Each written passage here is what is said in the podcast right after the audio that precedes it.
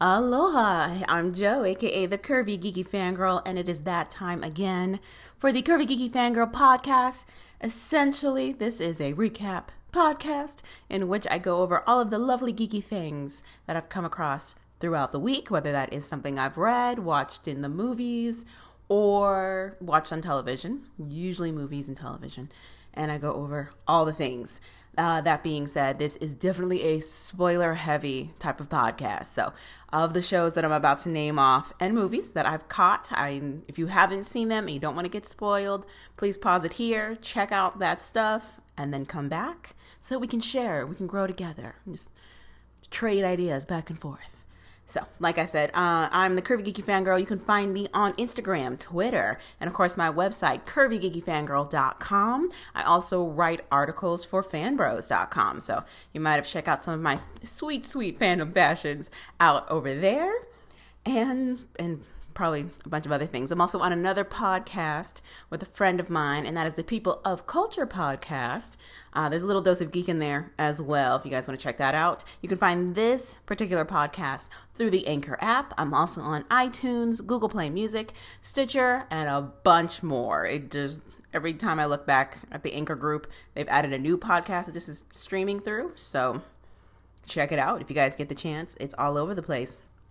That being said, Anchor is quite interactive. So if there's anything in here that you want to voice your opinion on and you want to do a recording and I can put it into the podcast, you can do that through the Anchor app. You can find me on there under Curvy Geeky Fangirl and just add a comment or two and I'm able to put it through the podcast. So that is something to check out. So the shows I'm going to be talking about uh, basically are going to be including Into the Badlands, Supergirl, The Flash, The Expanse, my Hero Academia, and I caught Deadpool 2 over this weekend. So I'm going to be talking about all of those. Deadpool 2, I will be doing a spoiler free version of that. I'm going to give it a full week before I jump into the spoilers of it. So it'll just be my initial reactions to it, what I liked, what I didn't like, but without too many details so as not to spoil. So that'll be the one thing that I'm not going to spoil, but that will be at the end. So all of that. And I'm going to be starting with Into the Badlands because that comes out on Sundays. So uh, by the time this gets pushed out, a new episode will have been debuted. But I won't be talking about it till next week. So stay tuned for that right after this.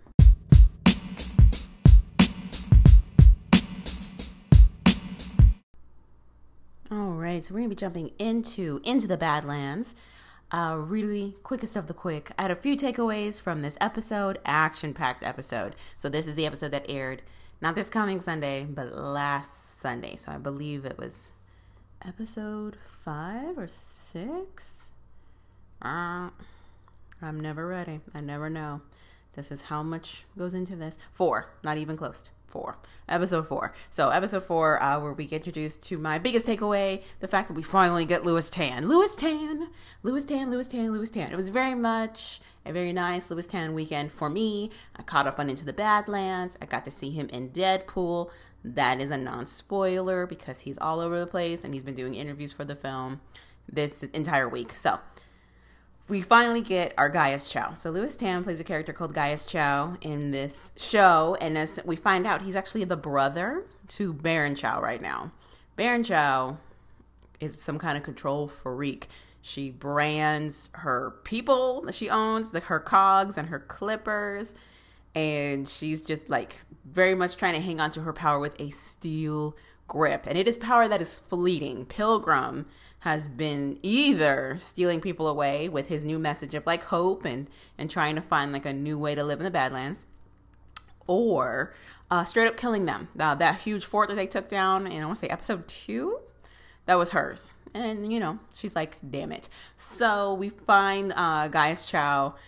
Basically, it looks like he's doing a kata in his cell, which as one does. I mean, you're a martial arts expert, you have a ridiculous amount of time on your hands because you are incarcerated to keep your mind sane and probably to keep your skills sharp. Let's let's do some stuff we can do within our control. So he's doing this kata. He's actually talking pretty calmly, and she strolls in there, and she basically tells him, "Look, I am desperate. Like I need help. There is this new threat coming to this kingdom. I cannot have it. I have. I know you can fight. I came up against you before. I was successful in defeating you, but I also know that you know you're you're a valuable resource. So." I'm basically going to blackmail you and to continue my bidding. And that's what we see. She takes him out of the, the cell and is like, You're going to help me, or I'm going to kill your men. And apparently, he like tried to free some cogs a little while, a little ways back, uh, 50 apparently. And so in this show, cogs are usually female workers.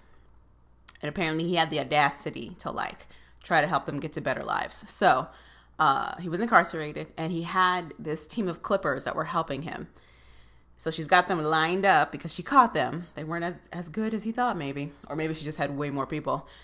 And she's like, You're going to help me. I'm going to start killing your men. And of course, he hesitates because that's the rules of TV. Like, when, when you're the good guy and you are put in a corner where someone's like, If you don't give me the answers, I'm to start killing people, you wait to see if they're bluffing. I don't know why, but we're just, we're just to. She literally incarcerated him. I'm sure she's murdered gazillions of people. I don't know why he thought maybe she was bluffing, but whatever. So he hesitates. She blows somebody out the line because they're all lined up.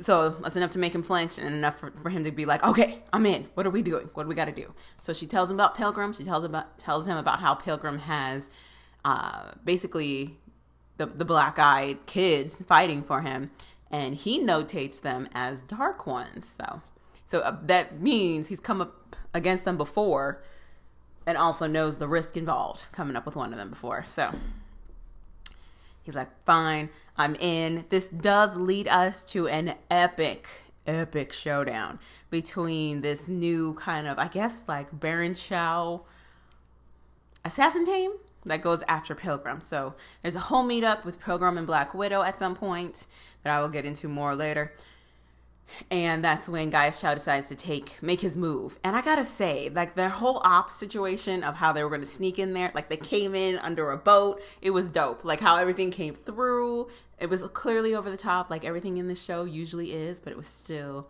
fantastic. So we see that all go through.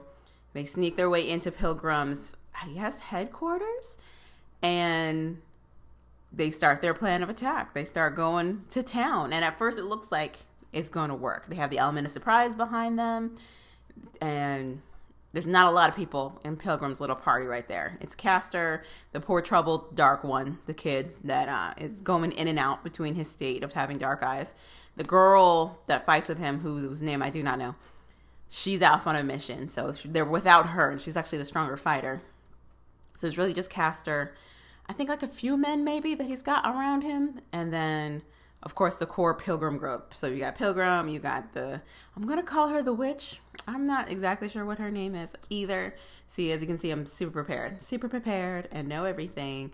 Um, but yeah, so you see, you see that and they start fighting. So they start fighting, and of course, it does not go to plan whatsoever for uh, Gaius Chau's whole situation most of his men die in the process of this. Castor goes off and he's going hardcore on everyone. And Pilgrim's also doing his bidding. And unfortunately, he timed it when Widow was there too. So Widow's there. Lydia's there. Lydia's not the strongest of fighters, but she knows how to survive. So we see a little bit of that. And uh, unfortunately, Gaius gets pit, pitted up against Castor at some point it gave us a great fight scene. The back and forth between these two, just seeing this incredible, the incredible choreography that they probably had to practice and put into motion. It was wonderful. It was fantastic. Makes me a little bit more mad that he is not our Iron Fist, but that's okay. That is okay because he is rising like a phoenix right now. So we get all of that, and it looks like Chau is going to get killed. Castor manages to basically push his blade into his shoulder not close enough to his heart, definitely not a kill shot because he gets distracted and immediately starts to go after Widow. So, eh, which is really weird. So we know, and then, you know, Gaius kind of fades off the scene. So he's probably definitely coming back. Um, I want to say that in my stalking of Lewis Tan, he said that he's in quite a few episodes of Into the Badlands. So hopefully that pans out. We know he's not dead, dead. They didn't show us a body, they didn't show him dying, but you did see him get hurt pretty badly. So we'll see. We'll see what else they do with that, or if he's going to spin this into like an opportunity to finally get away from his sister. So we'll see. We'll see. So that's what we're left with. Uh, with Gaius Chau, which leads us to you know Pilgrim and Widow. Widow goes and meets with Pilgrim because Pilgrim has been quite successful in spreading the word. I don't know if he's pushing a religion or just another way of life, but he's pretty much convincing a lot of cogs and quite a few clippers to just join him in like this peace loving kind of warrior cult. I'm not I still don't really know what they're doing exactly. If they're trying to get to Azarath or what. But it's it's a prime example. They're like we're like we're gonna find our heaven on earth and we, we would love it if these people joined us and they're successful right now in these recruiting methods. The recruiting methods are literally just dropping pamphlets like everywhere they go. So it's literally just like these little pamphlets, but it's enough. It's enough to get people moving and for numbers to dwindle for Widow. So Widow is constantly missing cogs. She needs them to get these poppies.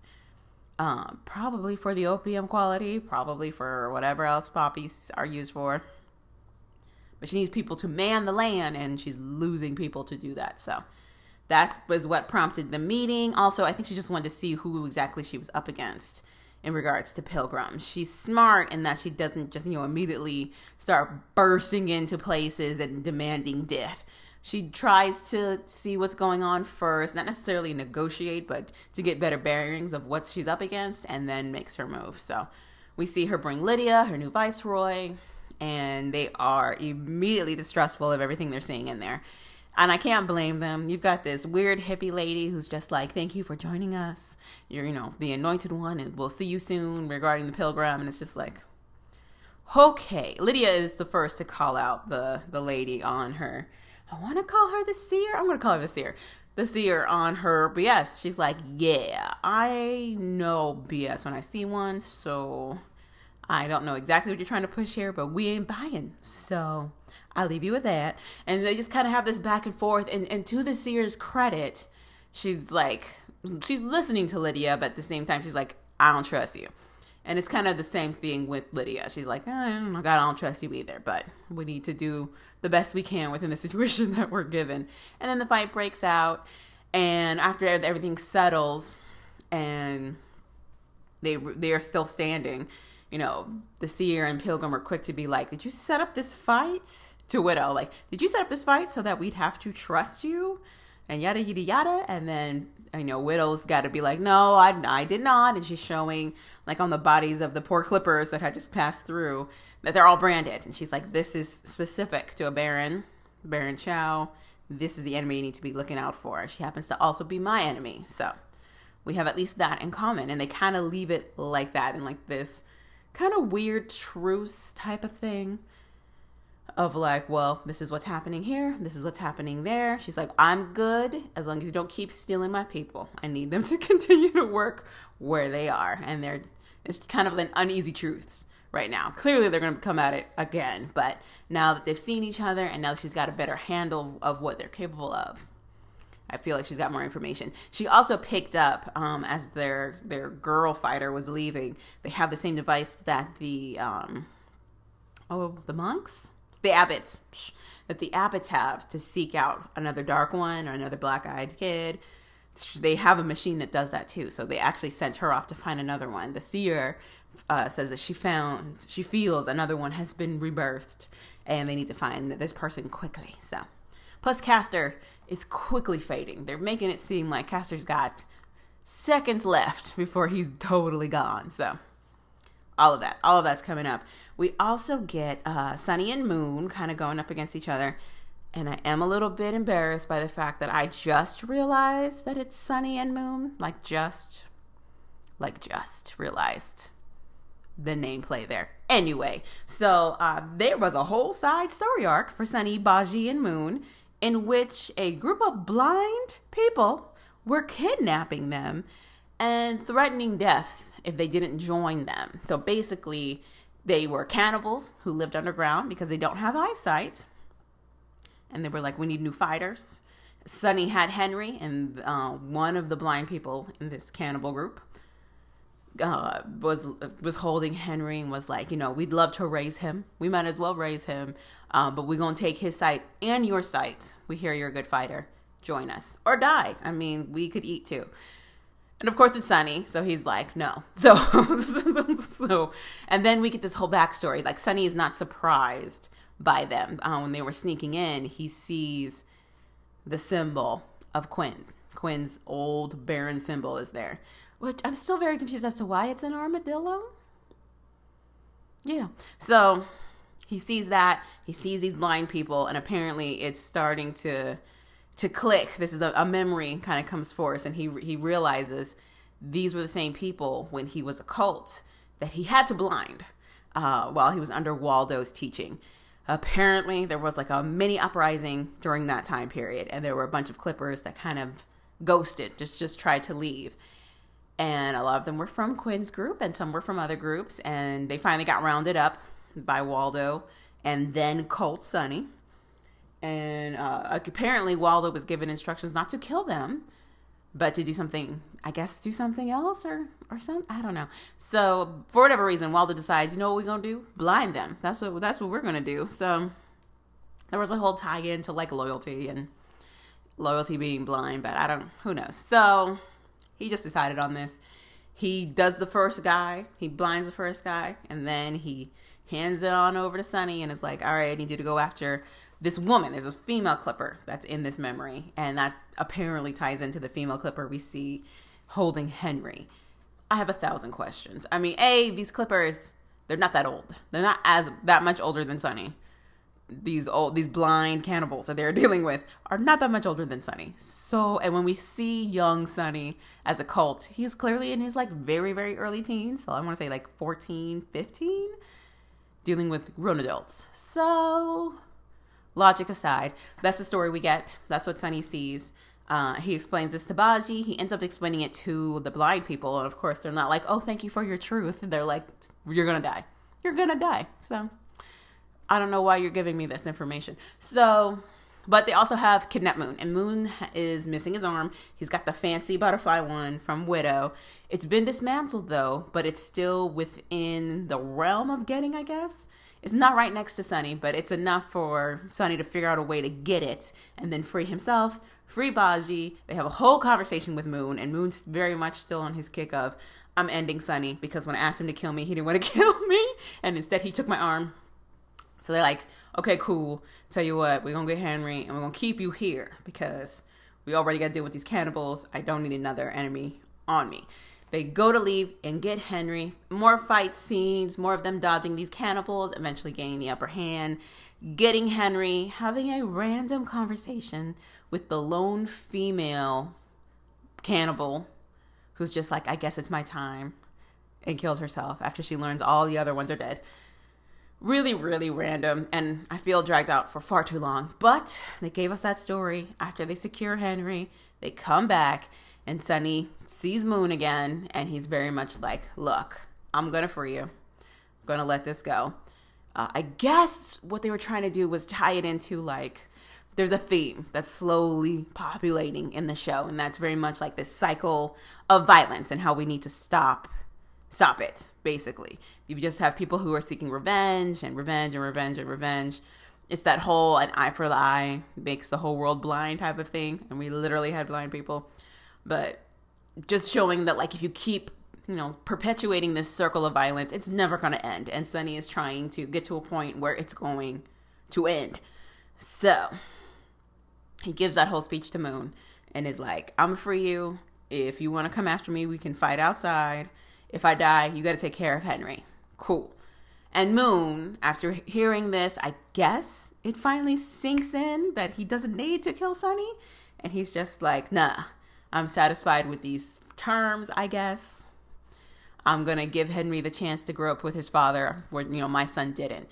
And that feeds back to the earlier season where Moon explains how, like, he left the Clipper lifestyle because he fell in love and he had a child. And at first it was working, and then it didn't because of all of the enemies he had created that then took that life from him. So now he's like, "All right, Sunny, uh, yeah, I'm good with how we left things. It wasn't as just, I guess, it wasn't as dishonorable as I thought, but um, Widow's still after you, so you should definitely get out of the Badlands and try not to get caught with her because I'm still dedicated as her regent." And Sunny's just like, cool. And that, that's where we ended. Clearly, that's not going to happen. Clearly, everybody's going to get matched up at some point, but at least he doesn't have to worry about Moon for right now. We also got MK, and again, feeding into this theme of like eye for eye, whole world blind situation.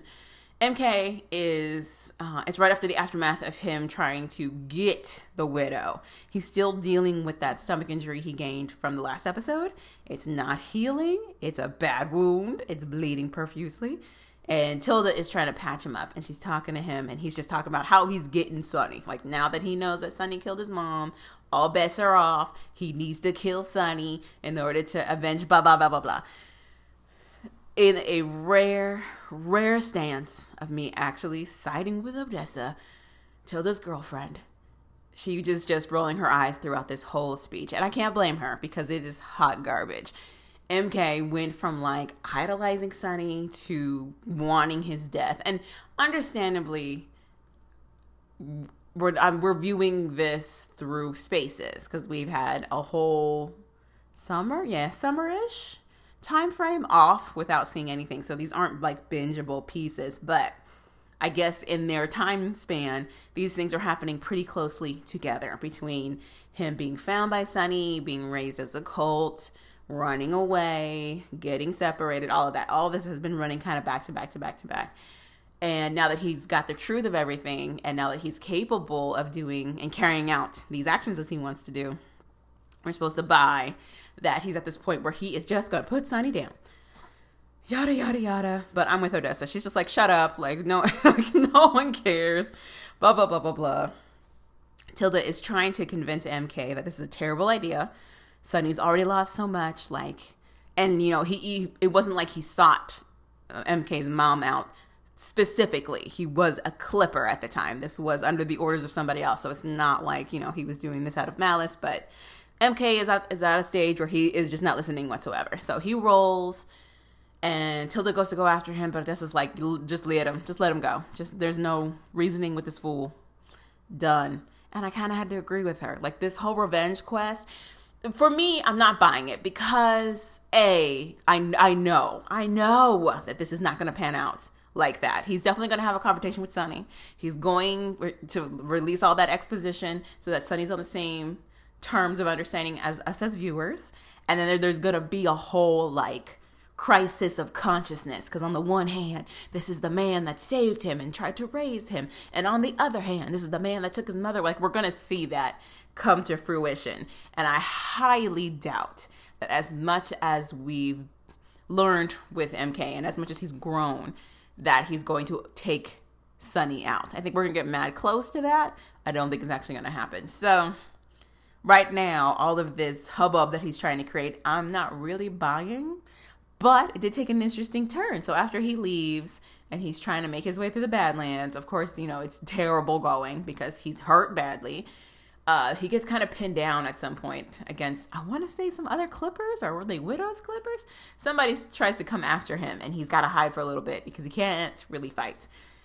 And he starts to like fade in and out of consciousness. And when he finally comes back, Homegirl is there. Pilgrim's a female assassin chick is there. She's found the other black eyed child uh, that needs to come with her to join Pilgrim and his whole thing and they can patch him up. And, you know, he sees that she's also one of the black eyed kids. So there's already going to be like a, an, oh, you too.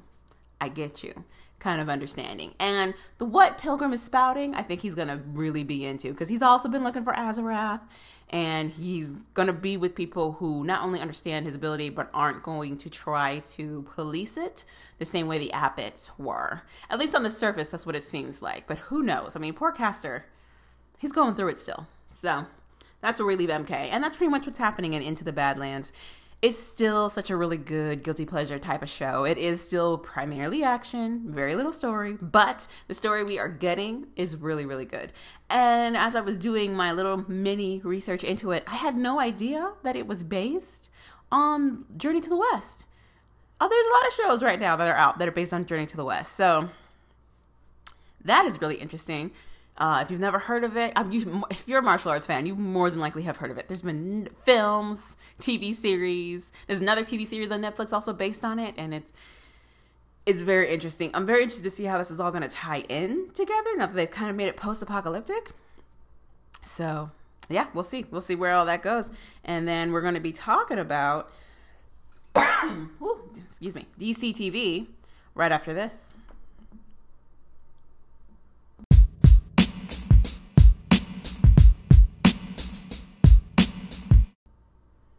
All right, so we're going to be talking about DC TV, and again, I'm going to be merging Supergirl and Flash together because there hasn't been a whole lot happening in either show. I don't know what's going on with the seasons for Supergirl and Flash right now, but I feel like they're lost.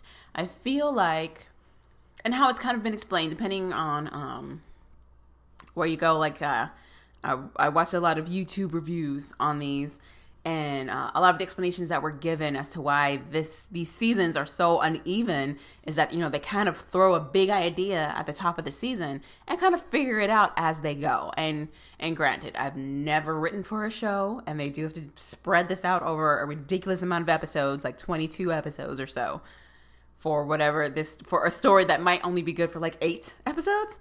So i mean with those things in mind this is still i don't understand what's happening with these seasons. This doesn't make any sense. With Supergirl, the I feel like they heard the complaints about the previous season. Complaints for the previous season with Supergirl was that they detracted a lot from, you know, the individuality of Supergirl and kind of made her this kind of like awestruck, oh, nearly damsel in distress type character when they introduced Mon-El for her.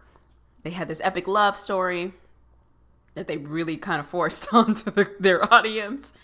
And either you were on board or you were not. I was in the minority on that. I didn't mind the, the romance. I did understand like how she kind of was no longer the star anymore. It's still called Supergirl, but Mon-El was doing a lot of the saving. And he was being majorly misogynistic about a lot of things. But they kind of like tried to work that into the season and made it about him learning but when they got rid of him, I thought, like with everybody else, like, oh, they're listening to these complaints and that's the end of it. But no, we get into this new season, Supergirl season three. He's back. They don't make him a love interest, but they also don't really like totally stomp out the fire there of possibility there either. It becomes like this really angsty, really teen soap type of drama love arc for them where, you know, he's in another relationship and can't be with her necessarily and she's going through you know the major emotions because she wants it's i don't understand why we need this. I don't understand why we need this in this season. It's just coming off really tedious and really drawn out and i don't understand why we need it i don't get, don't get it we could have introduced a bunch of new people. And this is definitely biased by the fact that I now know in the comics her and Brainiac become a couple at some point, and I just really love Jesse Rath, and I don't understand why we can't just skip to that.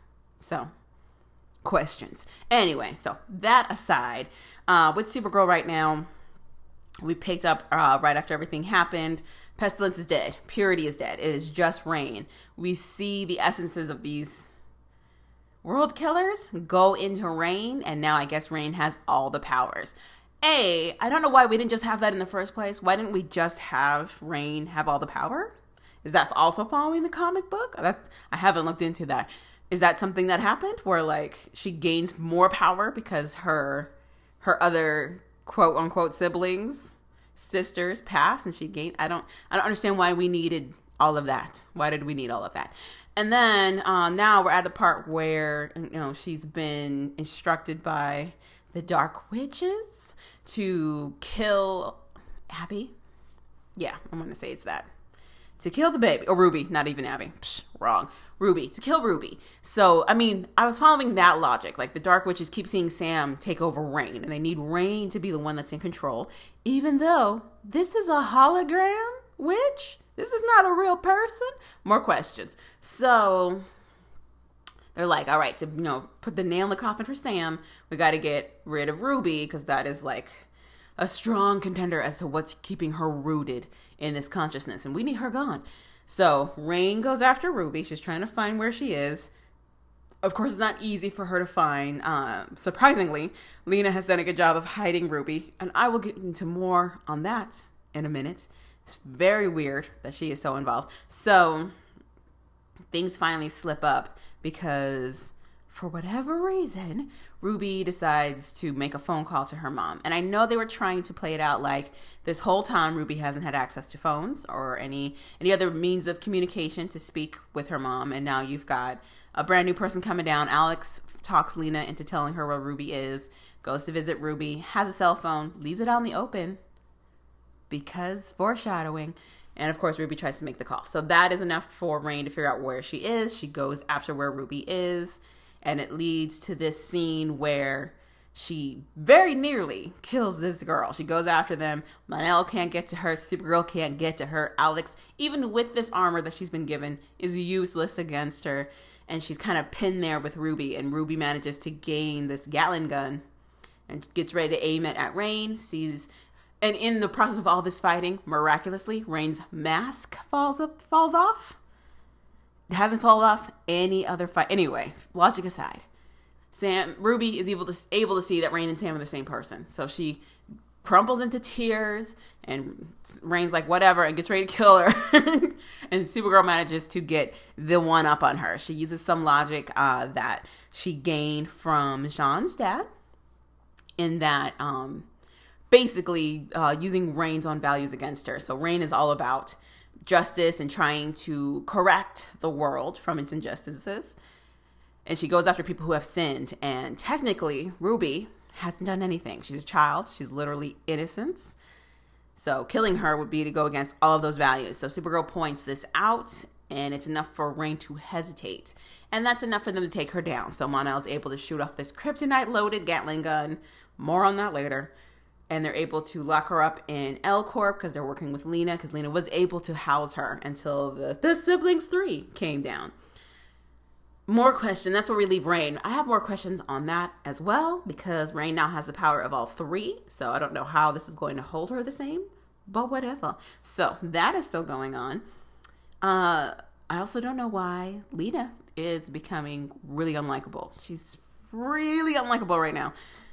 So that kryptonite Gatling gun, there's a whole arc in this with Lena, I guess, trying to like really figure out what to do with her ideals with Supergirl now. Now that all of it has been crashed after her epic lie about well, A, withholding information about even holding Sam and knowing that Sam and Reign were the same person, but also saying that she had no kryptonite and then actually had kryptonite and having to explain that the whole shebang after all that went down. The lesson Sam took from that wasn't like, oh yeah, I need to be forthcoming with my information, especially in regards to the federal government that's trying to protect people. And Supergirl, I t- I've learned that Supergirl is a hypocrite and therefore I don't need to trust her with anything. That's the lesson she's taken away from all of this. And I know, I know the writing is trying to set it up like Lena and Kara are the same sides of the same or well, I guess different sides of a same of the same argument in that you know they're both trying to protect people. They're both you know having to withhold information and or straight lie about things in order to protect these people uh, and both feel like they're the one that's in the right. I know that's just what they're trying to set up for us but it doesn't really feel earned especially in regards to lena. I feel like they just dropped all this information for her really recently it wasn't a slow build it wasn't like these are things that had been on her mind this entire time. We learn all of this now after they find out that she's been holding Reign this whole time. And I know they're trying to keep it like it's the same thing. Like, so the whole argument Lena had with Supergirl was that, yeah, I might have lied about having kryptonite, but it shouldn't have been a big deal because you only have one thing that can kill you and humans have a gazillion.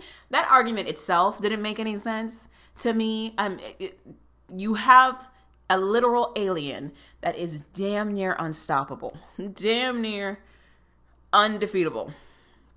with the exception of this one thing, kryptonite. And not only can this thing work as a fast-acting poison on them, I mean, it's so drastic. It's a it's a huge, huge thing for them to get taken down with it. This one thing.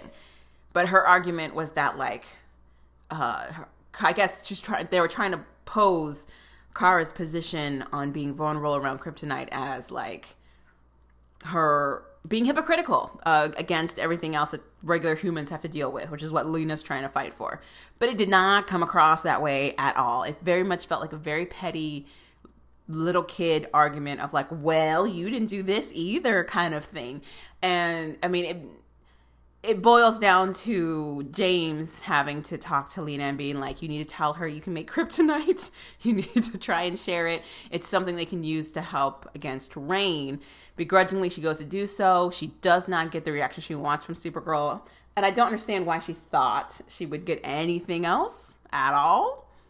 She lied. She lied a really huge lie. Then on top of that, she lied again. So like I don't I don't understand. I was really confused as to why we were supposed to side with her over, over this thing. It it didn't it didn't make sense. It didn't make sense. So that that weird conversation and that leads us to like the end of the episode so after everything goes down and you know lena gives him the kryptonite to put in that gatling gun to take Reign down and now Reign's in l-corp we find her um, going to, I want to say Alex's apartment. I'm going to say Alex's apartment, uh, where Ruby is now staying at because reasons. And um, she's bringing all kinds of, Lena is bringing all kinds of ice cream to, like, you know, help Ruby get settled. It's been a crazy ordeal for this poor child. And uh, she sees Kara in the elevator, Kara in her disguise because just glasses works, apparently and they lead a whole conversation. As smart as Lena is, I find it really hard to believe that she doesn't know Kara and Supergirl are the same person, but whatever. So they get into the elevator, they have a whole conversation like, "Oh, I haven't seen you in so long," yada yada yada. And she they eventually start going over the big drops, the big truth bombs that have dropped around Supergirl and Lena. And Lena basically tells her like, "Yeah, don't meet your heroes, blah blah blah blah blah." And as Kara pushes her for like more information as to why, she basically basically compares her compares Supergirl to her mother. She's like she tried to use my personal relationships against me. Uh, I can never trust her again. You know, she's completely hypocritical. Yada yada yada. Blah blah blah. Okay, and again, like I just I just don't understand why we're supposed to see this as the same thing. I don't understand where we're supposed to see this. Maybe it's a bias on my part. Maybe because I know Supergirl is trying to act for the better good at all times. Uh, and the fact that it really wasn't Lena's business in the first place. She's not part of the DEO. It's not like the DEO's contracted her as a subcontract or something for a mission that she needed this intel on at all. She literally kidnapped a girl. She literally is she literally took Ruby away to hide her and told no one else. She's not the guardian of Ruby. She's not like an appointed any kind of official for this child. She just straight up took her and hid her. But for whatever reason, because she felt it was out of the goodness of her heart, we're supposed to see this as the same caliber as what Kara has been trying to do to protect everybody. I don't follow this logic. And I find Lena incredibly unlikable right now. So, I mean, and uh, I can't help but blame this break. I can't help but blame the break. I don't understand. Maybe it would have made more sense watching it all together. Like maybe once it's on Netflix, like I'll binge through all of it and be like, maybe this makes more sense. But not right now. I don't. I don't understand it. So I realized I found out the the, the finale isn't until June 18th. So we're gonna get more of this madness for the next few weeks at the very least. Um, yeah, weird, just weird. Oh, and Mon-El's staying. So in my rant about why is Mon-El here, we now get him. The reason for that was because he's staying. So after everything went down, they get the ship fixed and they're about to leave. We get this like throwaway uh, from Brainiac about how like you know if a Legionnaire stays back, they have an 88 point whatever percent chance of actually defeating Reign. If a Legionnaire does not stay back, it, that goes down to 50.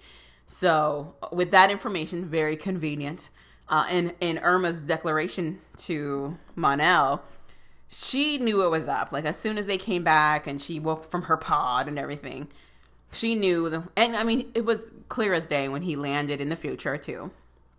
he was in love with Kara. This was the thing they were to do. For whatever stupid reason, they were like, ooh, to like appease something, we might as well go ahead and get married. I don't I didn't really understand the logic behind like, you know, this this was like a political marriage because his people don't exist anymore. How how is it political? Thousands of more questions. He like that's how we ended the last season. All his people died. They all died. So he's literally the last one. How is this political? Anyway, so Irma basically gives him permission to a not only get out of their marriage. She doesn't so much say like I'm open to the divorce, but she basically says like I deserve better. I deserve to have somebody who's gonna you know want to be with me and love me the same way that you love Kara.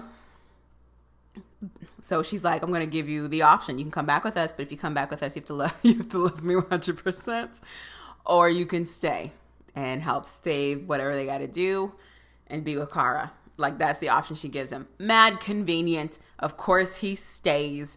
And so now he's I mean, it, it worked out in that he you know he could he would was one of the few people that could handle the kryptonite because he doesn't have the same effects on him.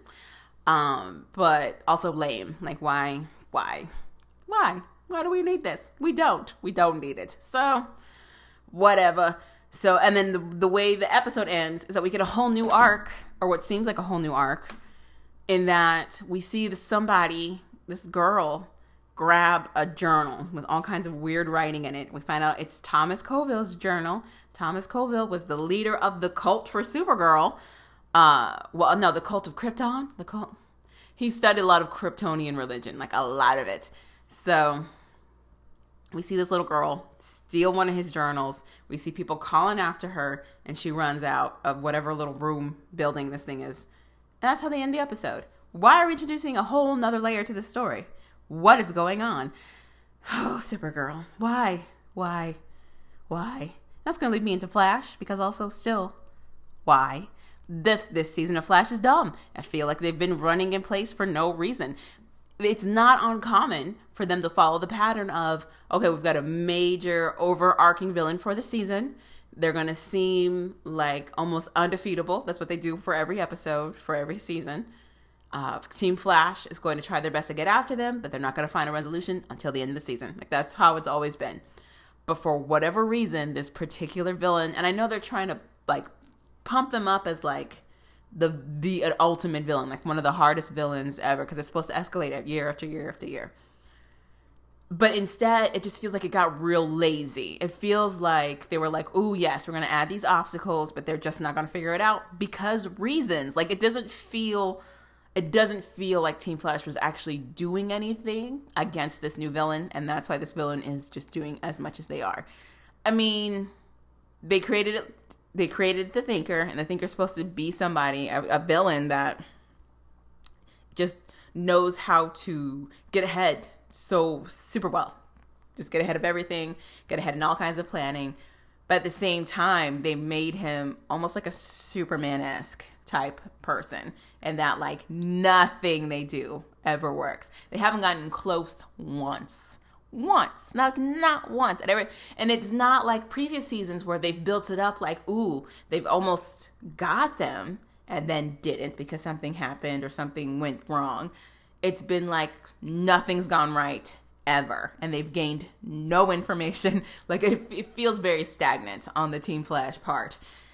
So for whatever reason we pick up with this episode still trying to face devoe. I feel like it's a mute point now. I feel like there's no reason for us to even go after devoe. We're not going to stop anything until the satellites are in the air. So why are we bothering? But whatever. They try. They try to go after devoe. Still fail. Surprise um, I, the thing I did like that they tried to do was finally talk about Marlize. So Marlize has been painted as somebody they could flip. Like pretty early on in the season, they showed her as like the one variable in DeVoe's plan that they could change. But for whatever reason, they have refused to act on it until this very episode. I found out the finale is next week, so that's probably why they waited so long to do everything.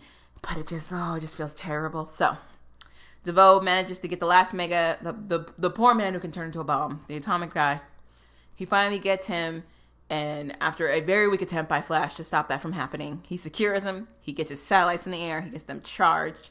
And now that plan is set and going fully into motion right now. It's really happening. Um, for whatever reason, um, Joe's wife, Cecile, I'm to say her name is Cecile, her uh, meta powers are starting to expand. So she not only can she read thoughts, but she can take on the persona of the person's whose thoughts that she's inhabiting, which they are definitely going to feed until finale. The Thinker is definitely going to be using her, so that's probably why. Uh, we've also got we've got Caitlin and Cisco trying to do their best. Caitlin is still trying to figure out how to get Frost uh, and how to get this meta ability going. They gave us a nice twist at the end with uh, for whatever whatever reason they threw in like this Caitlin might be hiding something from herself story. So we've got Caitlin going to see a shrink after her visit with Amunet the other episode. She's trying to take things seriously on in mental health for her. And uh, the psychologist, I want to say, I don't know if she's she's not a psychiatrist. Psychologist brings up that maybe uh, there's something in her childhood that she ref- hasn't really healed from. And Caitlin's like, no, I'm good. Like, there's nothing happening. And so that they kind of lead that into the rest of the episode as things start to fall apart for them. She literally bangs into a wall, kind of shakes loose a memory of her, a traumatic memory for her, where I think she was trying to ride a bike and she falls and there's a car coming and she she screams and freaks out and um, they work through it to see what's going on. She ends up getting Cisco to help her vibe through this memory, and in the memory, we see when Caitlin's in like an absolute danger. We see a young Killer Frost persona take over, which is way before that Collider incident, before she could even really call herself a meta. So that was an interesting little twist that they threw in there. Again, I don't know how well this is going to pay off because the finale is next week. So that and that was pretty much it. Maybe trying to put, to turn marlize team flash can't do anything against devoe more killer frost maybes kind of thrown in the air. And that's it. And that was all we got for team flash. I don't uh this uh, i mean i'm pretty sure they have a next season coming up. I'm pretty sure about that. This isn't the first time they've had a slow season either.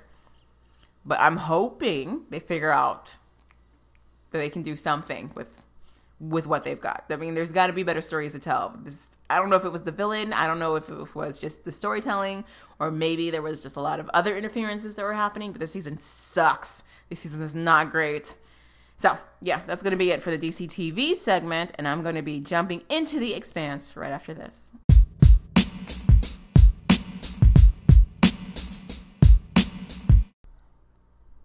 All right, so we're gonna be jumping into the Expanse.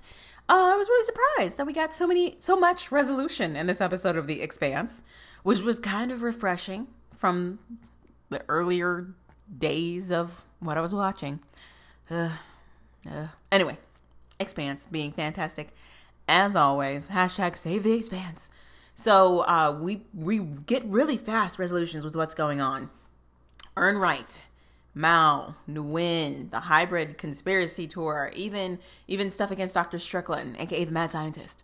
We get a lot of answers and resolution for a lot of the things that have been in the air up until then. So um basically we finally get Errinwright getting his just desserts.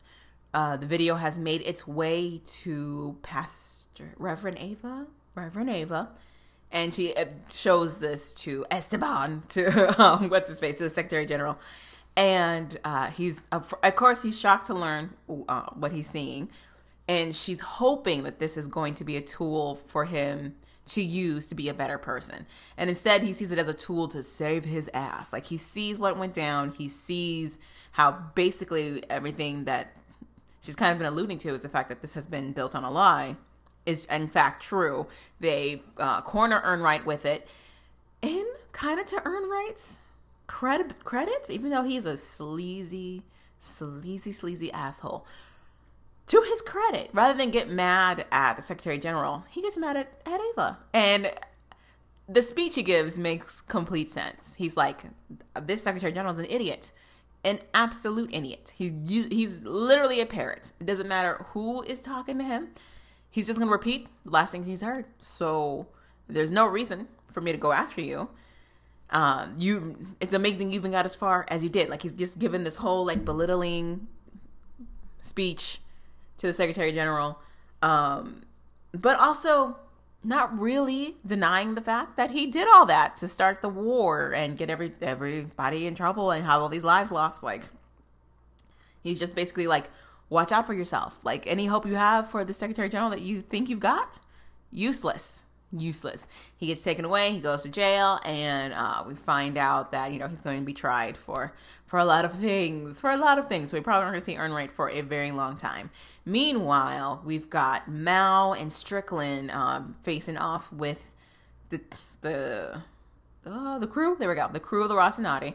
I know that's not the ship's name, but that's what we're going to keep calling it. So Bobby's there. You got Amos and Prax trying to find May. You got Holden also in there and they're on the ground, made their way into the facility finally. Um, they're able to track down with the help of uh, Bobby's suit where the kids are being held. And uh, they kind of like split up basically. The hybrid's on the loose because Strickland and Mal are like, we need to buy time. They leave the hybrid, they let the hybrid loose. It's no longer Katoa. Poor Katoa he's gone. It's now just all hybrid. So they let the hybrid loose. Bobby's like, I'm on the hybrid. Go get the kids. Of course, Holden and Co. are like, wait, Bobby. And she's like, nah. This is Bobby's chance to not only get revenge against, you know, losing all of her team from before, but to also, like, I guess just finally put some put some things down with everything that's kind of caused the mess. That hybrid was the catalyst to everything that's gone wrong for her since she came across it. So it's a way for her to get like some closure, get a little revenge, the whole night. So she takes off after the hybrid, and the rest of the group kind of splits apart. So you get Amos and Prax looking for May. Prax is very much gearing himself up to be like, okay, May is the hybrid. May is the hybrid. I'm ready to just put people down in the in honor of her name, basically he he does not really have a high hope of seeing his actual little girl May. So I mean, it's even after Holden shows him like the picture of the kids. Like it's a whole part where they break into like the data systems to get control of. Are they on a ship? I guess a facility. And uh, May's picture comes up, and he's just like, okay. So they finally get to the kids. It's him and him and Amos. They see the little kids. Strickland is smart. I will give Dr. Strickland the fact that he is smart. It's him and like one solo nurse that's left. Um, there were oh, but there was a whole thing where like Mal and him had like made plans to like survive this together. That like we are just going to like sacrifice all the other people, the kids if we need to, so that we can get out. So Mal gave the instruction to all of the other people working on this facility to fight uh, the Rocinante crew that was coming on with like extreme prejudice. Of course, they're not fighters, so they get dispatched pretty quickly. So we're left with like one solo nurse who had been helping to group the kids with Strickland. Uh, Strickland puts him into an airlock and then takes her out. And he's like, okay, here's what we're going to do. We're going to separate ourselves from the kids. And she pieces together, oh, okay, because we're going to use the kids to save ourselves. Cool, I'm down. And he's like, exactly. And then he shoots her. And that was all a setup so that he could say that, like, she was trying to control everything, but he was trying to save the kids. And I, you know, I gotta give it to him. That's pretty smart. That's pretty smart on the fly. Of course, it didn't work, but A for effort, Strickland. A for effort. So he tries to pass it off like he's been trying to help the kids. Of course, Praxis is not believing it because he just he watched him take his daughter off of the other site they were at. I don't remember what it's called, but the the other planet they were on, the moon. I think yeah, it was the moon that they were on. He watched him kidnap his daughter and he knows testing has been going on. They've seen the other kids, they've seen the other hybrids. So he's just staring at this man like, no. And so they get, they see the kids. They see the kids. The kids come out, and May sees Prax, and it's a very adorable reunion with hugs and "I love you, dads," and super cute. And he gets May to like he kind of takes May to the side and is like, "What exactly happened?" And she tells him about Katoa, about how they did something to Katoa, and how he's not doing good. And so they're able to piece together that hybrid they saw probably was Katoa. And Prax aims his gun at Strickland and is like, no, I need to do this for my daughter's sake, for all of the madness I have been put through. I need to do this. Amos talks him out of it because Amos is a good bro. And it's just like, nah, you're not that type of man. You're not going to do this. Prax is like, okay. And he's like, go ahead, take May, take the kids, start making your way back to the Rocinante. He's like, all right. And then Amos locks himself in the airlock with Dr. Strickland. And he takes out Dr. Strickland. And it was a very nice move for Amos. Dr. Strickland had to get put, get put down. He did. He had, he knew way too much information. He's done way too many horrendous things. And in order to cl- really provide closure for Prax, he needed to go. So Amos took it upon himself to do it. He gave that epic line of like, I said, he wasn't that type of man. I'm that type of man. And takes him out. Done. Gets back to the kids. Amos with kids, hilarious. So you see him go and take the kids off. Uh, we've got Holden who went after Mal which again, brilliant. He manages to corner Mal and he takes him with him. He's like, I'm not gonna kill you. You gotta come with us. And so, you know, Mal is trying to convince him like this was for the greater good. We were trying to find out more information. And then Holden just like corners him with this question of like, did you? Did you succeed in any of the endeavors you're trying to do? And he's like, no. He's like, huh. So he takes him. And now Mal is a prisoner to Avasarala, which is a nice flip of events. Very nice. I also like that they kept him alive. So I mean, because he is he is the loose end right now, especially in regards to Errinwright. He's the one that's going to be able to give a bunch of information, and honestly, he's the one who could probably get the most out of the position that he's in. He can share the information he's got. He can ask for amnesty, at least for his family, in the very least, and try to go from there. So that's headed down the way it's going. Um, but yeah, bottom line, they managed to save the kids to get out of the facility. Bobby managed to kill that hybrid her suit was dying. It was a whole situation. She was losing power. And th- those suits, you need to have an, an, insane amount of muscle to even move in that suit at its high powered ability in the first place. So, no power. The fact that she was able to lift her arm and take that thing out still, amazing. Amazing for Bobby. So, that goes down, and they go and get Bobby. And we also have a, a side story with Nguyen after everything that went down on his ship with, with the USS Agatha after every all the madness that has gone down with him flying those hybrids out, uh, Alex and Naomi make their way to that ship. Alex realizes, well, Avasarala realizes that those hybrids are going to Mars. They're going to Mars to take down Mars because it's all been puppeteered by Errinwright, and he is trying to terminate Mars in a big way. So Alex, of course, is freaking out. He just got that lovely video message from his son. I mean, his ex-wife is there. Honestly, that's his ex-wife. It's no longer his wife. So he's in a state of panic because they're going to die. It's going to be like another uh, that other poor place. I can't think of what it was called, but yeah, that other place where there was a bunch of hybrids running wild and just killing everything. Terrible. Or when the proto molecule was trying to take it over. So he's trying to figure out a way to stop it. Him and Naomi hack the system, and they realize they can't stop all the pods. They manage to take down like one or two, and that's on top of the other ones they managed to shoot, but they can't redirect those pods. And Nguyen's no help. He's just sitting there, smarmily. He knows he's gonna die, so he's just like, I got nothing to lose. They get a message from Kotyar. So Kotyar is still on this ship. The protomolecule is everywhere. It got hit by one of those pods, and them trying, and him and Nguyen trying to set everything off, and he gets infected by the protomolecule. And he makes this decision to self-sacrifice. He's he's like, I'm going to blow up our ship. This is the only thing that we know really really ends them um, and he kind of gives a message to Avasarala, not really knowing if she can see it or not, but of course she can see it. It's a very heart wrenching message about how, like, you know, he's fulfilled his duty and he's he's good to go now. So Naomi and Alex get off the ship before it explodes. Naomi manages to basically take all the shielding off of those pods, and she gets an idea to try and enlist Fred Johnson's help to send off some missiles to kill the pods that are on their way to Mars. And again, it's Fred Johnson. So, of course, the team is like, Really? Really, Naomi? We going Fred Johnson again? And she's like, I'm not doing it without everybody's consent. We should talk about it amongst ourselves. And they realize it's really the only option they got. Fred Johnson has those missiles that he managed to secure from Earth. He's really their only option at this point. So she sends off her message, and Fred Johnson gets rid of the pods. So it looks like everything's kind of turning up Team Rocinante. Prax is back, back with his little girl May. They save the rest of the kids. Holden and Naomi even have a moment where they get back together. Oh, I mean, okay. Uh, Avasarala back on top now. Her name is cleared. Errinwright's going to jail. They've got Mal in custody. Strickland's dead. It seems like everything's working. And then we see what's happening on the news. So we see Amos with the kids. He's feeding the kids and he's pouring milk into like one of the bowls. And you see him just continue to pour the milk in this bowl.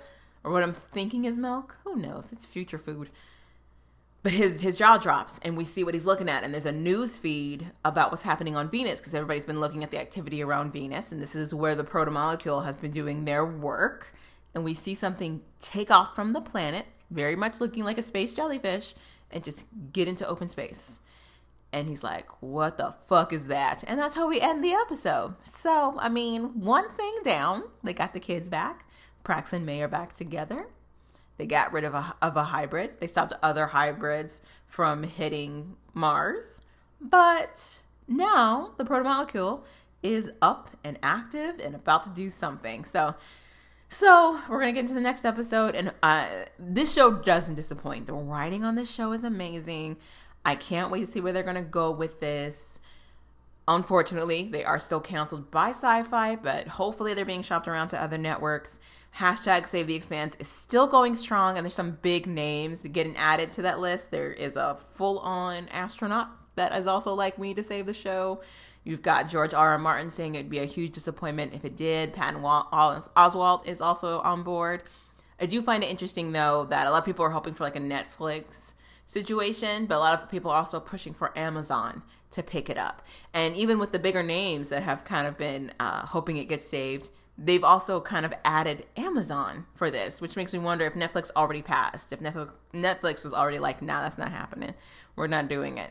So, I mean, I'm going to keep the hope up there. I hope Amazon picks it up. My fear is that Hulu is going to. So, I mean, I mean, I mean, it still would get saved, but, ugh, yeah. But hopefully it gets saved. So, we'll see. And that's pretty much it for The Expanse. Fantastic episode. I love resolution. I love that we got some answers to stuff. And the fact that we're not even, I don't even think we're all the way, I think we're at the halfway point for this season. We're not even like at the end point. And we got all these answers means that there's even more stuff coming down the pike. So I'm excited. I'm excited. So we're going to be talking about My Hero Academia right after this.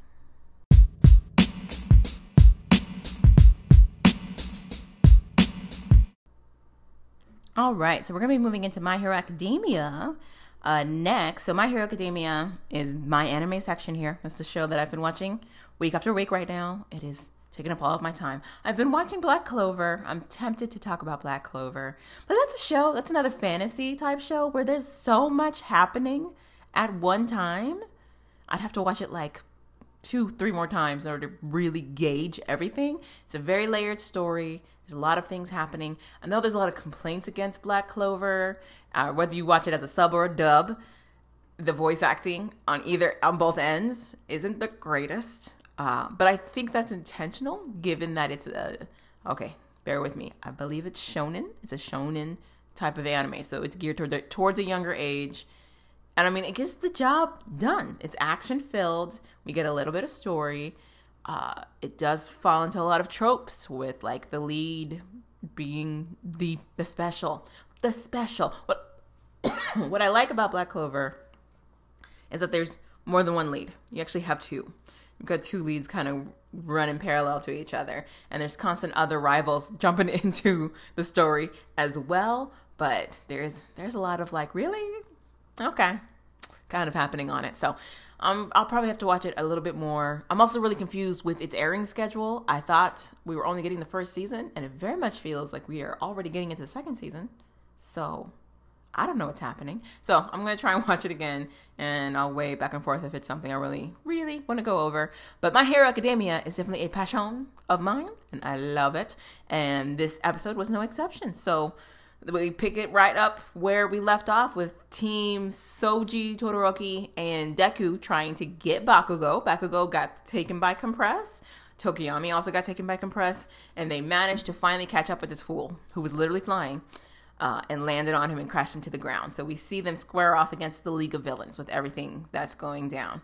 I'm still amazed at how much adrenaline is actually working to keep Deku upright right now. His arms are literally in splints because he's broken. He's broken. So him, Soji, Todoroki, they're all trying to face off these villains to get Bakugo back, um, and Tokoyami back. And we get a lot of monologuing between them and Compress. Compress especially.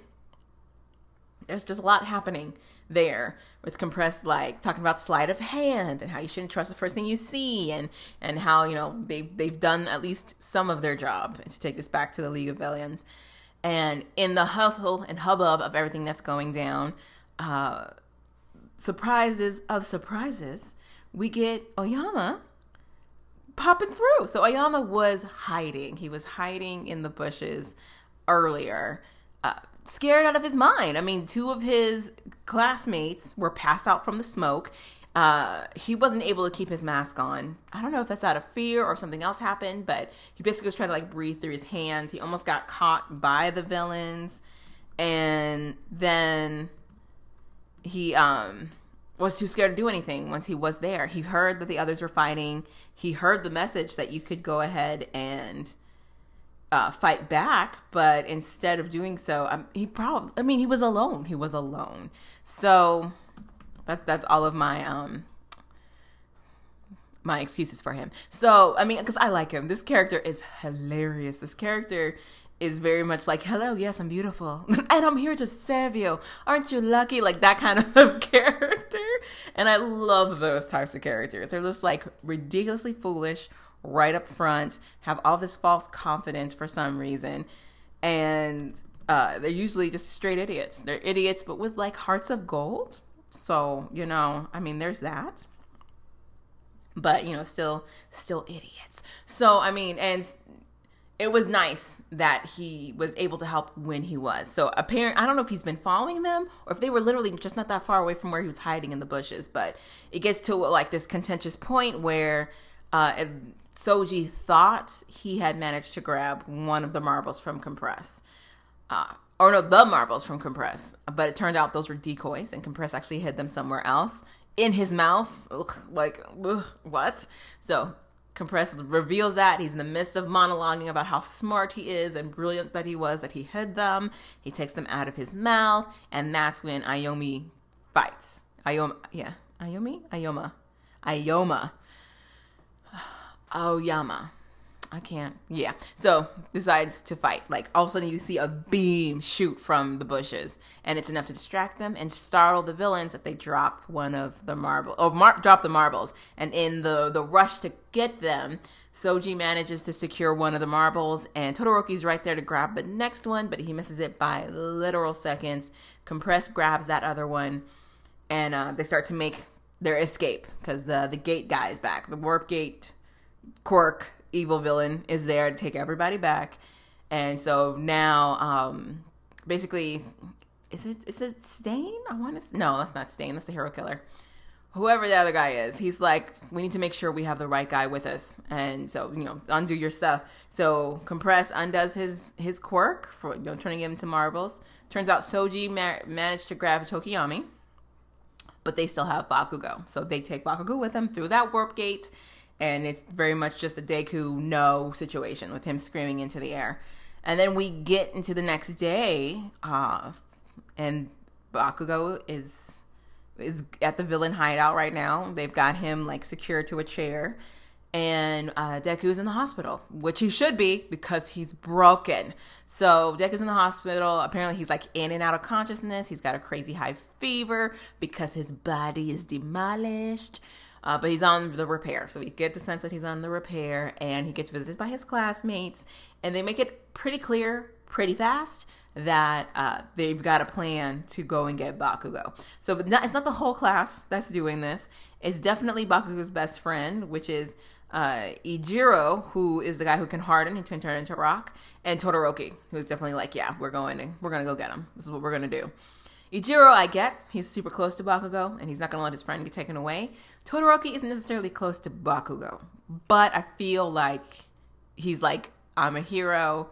We were a team, and on my watch, he got taken. So I feel it's like a, it is a loyalty thing still for Todoroki. And of course, Deku is like, we've got to save Kacchan. You know, that's his childhood friend, even though they've been enemies, frenemies, more so on on Bakugo's side than anything, but he's like, I'm in. We're also, I'm gonna go get, you know, help you guys with this. Mind you, he's still in the hospital, and thankfully, Iida's there, and it's just like, are you crazy? Is everybody dumb? Like, what? The, we just, we just managed to get out of the danger that we were in during our camp, and now you want to go and face these guys with even lesser numbers and no pros? Are you dumb? So he's just, and he, you see him flashing back to to the scolding he got when he was like, "Ooh, yeah, I'm gonna go after this villain by myself to get revenge from my brother," and it turning out terrible. Iida is definitely a rule follower, but I think he also sees the bigger picture. Like, we can't just willy nilly go and do this stuff and think that it's going to work out fine. We're in way over our heads. These villains have quirks that some of us we still don't really understand. We don't have enough information on anything, and we're not pros. We can't just be out here doing reckless shit without consequences. There's going to be heavy consequences. So he's trying to talk them out of it, but of course it's not going to work. And Todoroki and Eijiro actually have a pretty decent plan. So Momo managed to put that button on the, that Nomu that they came across in the previous episode. Uh, Awase helped to like basically just weld that into it. And she managed to create a, a tracking device to trace that button and she gave it to All Might and the police officer, you know, the professionals, so that they could go to the hideout and get Bakugo back. Like that was the plan. And Todoroki and Eijiro heard that plan, and they were like, "We are also going to go." It's like, okay, okay, guys, all right. So, uh, but I mean, Iida knows or not, he's not gonna be able to stop them, and it's gonna be a whole situation. And Deku's on board. He's like, "I'm in." So they're gonna see if they can talk Momo into making a duplicate tracer, so they can go and get you know, Bakugo themselves. Because, because reasons, because show. So, and that's where we kind of left it. It's only 30 minutes. It's real fast, real quick.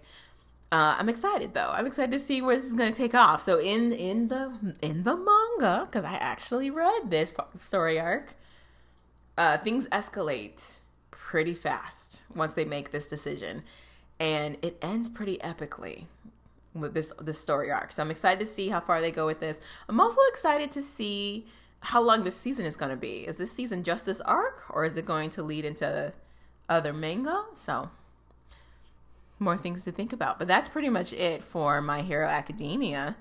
I mean, real quick, real short, real sweet. And uh, yeah, can't wait to see the next episode. And thankfully, I mean, barring some type of holiday or or scheduled break that they've got going on, we should get another another action filled episode next week. So excited and interested in seeing how that's going to go. And uh, now I'm going to be transitioning into Deadpool, the non spoiler review. I managed to catch Deadpool uh, this past Thursday, actually, uh, when it finally came out for the public to view and it was good. It was good. So, Dead this Deadpool is definitely different than the first Deadpool. Uh, some people, some of the reviews, if you're checking that out, talk about how uh, it's definitely either going to be like another fan favorite or it's going to rub people who watched the first movie the wrong way. So, there's that. It's definitely different than the first film. But I don't think they lose essence of Deadpool in that. Ryan Reynolds is doing a fantastic job of really embodying this character when he's doing the films. So I, you don't lose any of the gems that you would normally get from Deadpool, and I really love the lens we get with Deadpool in this particular sequel that we got. So it was really cool. Uh, time travel is involved. That's I don't think that's a big spoiler. I mean that that's pretty much shown in in the trailers. We see what's going on. We see Cable kind of arrive, so we know something's going on with that. And um, I mean, their big bad for this movie was a character I'd never heard of, so I'm gonna have to do some research on that. Uh, we know the X Force is a part of it, so uh, the X Force is actually shown in the trailers. Terry Crews, Lewis Tan, uh, Zazie Beetz, yeah, Zazie, Zazie Beetz, a bunch of other people. They're all in this team. Uh, that actually got me excited to see the X Force spinoff. So there's literally going to be an X Force spinoff, and they set this up in a way so that that X Force spinoff can still go the way they want it to go. I am hoping, I'm hoping that it's going. We're going to see some familiar faces in this, this next one, but who knows? Who knows with Fox? They do their own thing. So but I mean, it got me excited to at least see it. I hadn't heard of X Force before this either. I was familiar with some of the characters, like Bedlam, but and definitely Domino, but not all of them. And so it'll, it'll be interesting to see. It'll be interesting to see how that spin off in particular is going to work, and if they're going to include Deadpool in it, since he mentions them in his sequel. I'll be interested to see how that's going to work. I was just really excited to see Lewis Tan as Shatterstar and seeing Terry Crews as Bedlam, see him play an actual Marvel superhero. That was really, really awesome. I love him in Brooklyn Nine-Nine. I love him in a lot of the films that he's been in. He's hilarious. He's hysterical. And of course, Zazie killed it. She killed it as Domino. She got to play like a pretty major part in the film. I just thought she did an amazing job. This, this amazing fro, how she used her ability, her snappy clapbacks. I mean, all of it. It was great. She did a really good job. And I mean, that's all really I'm, I'm going to say about Deadpool 2 until next week when I'll get into the spoilers. But it was good. It was really good. It was worth the watch. I'm definitely going to see if I can catch it again um, before the end of next week. And and yeah, I mean that's that's pretty much gonna wrap it up over here for Curvy Geeky Fangirl. Uh, so let me know what you guys thought. If you guys had your own ideas or reactions to any of the shows I talked about, if you have any shows you want to suggest for me to check out and give my two cents on, I'd appreciate that too. Let me know. Like I said, you can hit me up through this Anchor app.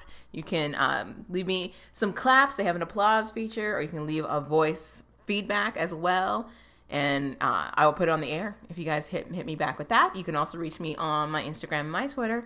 That's under Curvy Geeky Fangirl. Twitter is interesting because there are character limits. So uh, for Curvy Geeky Fangirl, you got to take out the A and the I in Fangirl. So it looks like Curvy Geeky Fangirl for Twitter. But all that is on my website, curvygeekyfangirl.com. And yeah, that's going to be it. I will see you guys same bat time, same bat channel for next week. Have a great week. Bye. You know, man. You know, man. You know, man.